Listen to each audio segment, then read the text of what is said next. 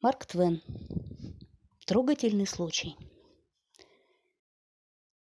Если вашему соседу доставляет удовольствие нарушать священное спокойствие ночи хрюканьем нечестивого тромбона, то ваш долг примириться с этой злосчастной музыкой и ваше святое право пожалеть беднягу, которого неодолимый инстинкт заставляет находить услады в столь нестройных звуков. Не всегда я думал так.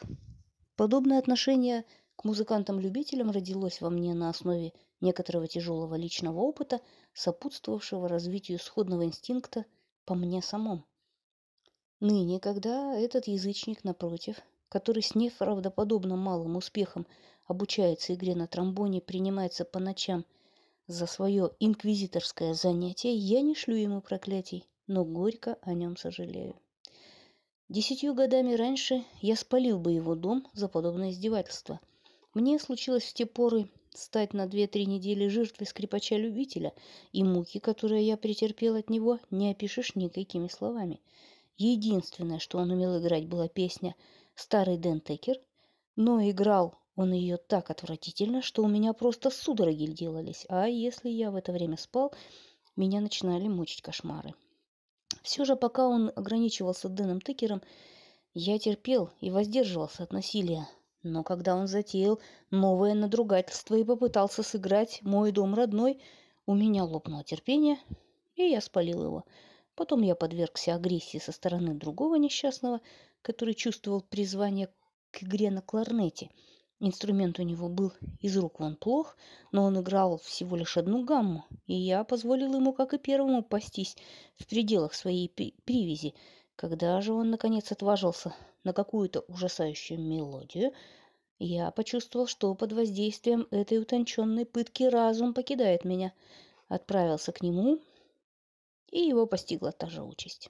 В последующие два года я спалил любителя корнетиста, трубача, студента-фаготиста и какого-то дикаря, чьи музыкальные запросы удовлетворялись простым барабаном. Разумеется, я подпалил бы и этого тромбониста, попадись он мне тогда. Теперь же, как я уже сказал, я предоставлю ему погибнуть самому, ибо у меня есть личный опыт музыканта-любителя, и я испытываю к такого рода людям только глубочайшее сочувствие. Кроме того, я убедился в том, что в душе каждого человека дремлет склонность к какому-нибудь музыкальному инструменту и неосознанное стремление научиться играть на нем, которое в один прекрасный день может пробудиться и заявить о своих правах. А потому вы, извергающие ругательства, когда вашу сладостную дрему нарушают безуспешные и деморализующие попытки подчинить себе скрипку, берегитесь, ибо раньше или позже опробьет и ваш час. Вошло в обычаи и стало общепринятым проклинать бедных любителей, когда они отрывают нас от сладких сновидений какой-нибудь особенно дьявольской нотой, но принимая во внимание, что все мы сделали из, сделаны из одного теста, и всем нам для развития своего музыкального таланта нужна пропасть времени, это несправедливо. Я милосерден по отношению к своему тромбонисту. Охваченный вдохновением, он иногда испускает такой хриплый вопль, что я вскакиваю с постели, обливаясь холодным потом. Сперва мне кажется, что происходит землетрясение. Потом я соображаю, что это тромбон, и у меня возникает мысль, что самоубийство и безмолвие могилы были бы желанным избавлением от этого ночного кошмара. И старый инстинкт властно влечет меня к спичкам. Но первая же спокойная, хладнокровная мысль возвращает меня к сознанию, что тромбонист – невольник своей судьбы, несущий свой крест страданиях и горе. И я отгоняю прочь, внушенное недостойным инстинктом, желание пойти и спалить его. После довольно долгого периода невосприимчивости к чудовищному умопомешательству, заставляющему человека делаться музыкантом, тогда как Бог повелел ему пилить дрова, я, в конце концов, пал жертвой инструмента, называемого аккордеоном. Ныне я страстно ненавижу это изобретение, но в то время, о котором я рассказываю, меня внезапно обуяло возмутительное идолопоклонническое влечение к нему. Я раздобыл аккордеон достаточной мощности и принялся разучивать на нем застольную. Теперь мне кажется, что на меня снизошло Тогда какое-то вдохновение, позволившее мне, пребывавшему в состоянии полнейшего невежества, выбрать из всех существующих музыкальных сочинений именно то, которое наиболее отвратительно и невыносимо звучит на аккордеоне. Не думаю, что на свете нашлась другая мелодия, с помощью которой я мог бы за недолгий срок своей музыкальной карьеры причинить столько страданий окружающим. Поупражнявшись неделю, я пришел к тщеславному выводу, что могу несколько улучшить мелодию этой песни и начал добавлять к ней разные маленькие украшения и вариации, впрочем, по-видимому, без особого успеха, так как явилась моя хозяйка, явно недовольная столь безрассудными затеями. Она сказала, эм, «Вы не знаете ли еще какой-нибудь мелодии, мистер Твен?» Я скромно ответил, что не знаю. «Раз так, — сказала она, — придерживайтесь ее в точности и не добавляйте к ней разных вариаций, потому что она и без того достаточно действует на жильцов». На деле же она действовала, по-моему, более чем достаточно, ибо половина жильцов съехала, а другая половина последовала бы их примеру, не отделайся, мисс Джонс, от меня. На следующем своем месте жительства я задержался всего лишь на одну ночь. Миссис Смит заявилась ко мне с утра пораньше. Она сказала, «Сэр, вы можете уходить отсюда, вы мне не нужны. У меня был тут один бедняга вроде вас, тоже сумасшедший. Он играл на банже и отплясывал так, что все окна дребезжали. Вы всю ночь не давали мне спать, а если вы собираетесь проделать это еще раз, я возьму и разобью эту штуковину, а вашу голову. Я понял, что эта женщина не любит музыки, и переехал к миссис Браун. Три ночи я без помех преподносил соседям застольную в чистом виде, без всякой фальсификации, разве только с несколькими диссонансами, по-моему, даже улучшавшими общее впечатление. Но едва принялся за вариации, как жильцы восстали. Я ни разу не встречал человека, который мог бы спокойно перенести эти вариации. Все же я был вполне доволен своими успехами в этом доме и покинул его без сожаления. Под влиянием моей игры один жилец спятил почище мартовского зайца, а другой сделал попытку скальпировать свою мать. И я уверен, что если бы этот последний чуть дольше послушал мои вариации, он бы прикончил старушку.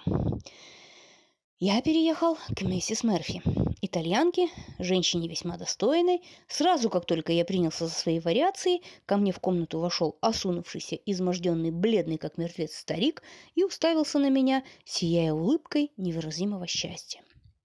Затем он положил мне руку на голову, устремил в потолок благочестивый взор и с искренней набожностью произнес дрожащими от избытка чувств голосом «Господь да благословит тебя, сынок!» Да благословит тебя Господь, ибо то, что ты сделал для меня превыше всех благодарностей. Много лет я страдал от неизлечимой болезни, и зная, что приговор мой подписан, что я должен умереть, я изо всех сил старался примириться со своей злосчастной судьбой, но тщетно. Жажда жизни была слишком сильна по мне. Да пребудет с тобой благословение небес, благодетель мой. С тех пор, как я услышал твою игру и эти вариации, я не томлюсь больше жаждой жизни – я хочу умереть. Точнее сказать, я тороплюсь умереть. Тут старик упал мне на шею и затопил меня счастливыми слезами. Я был удивлен этим происшествием, но не мог удержаться от некоторого чувства гордости за дело рук своих.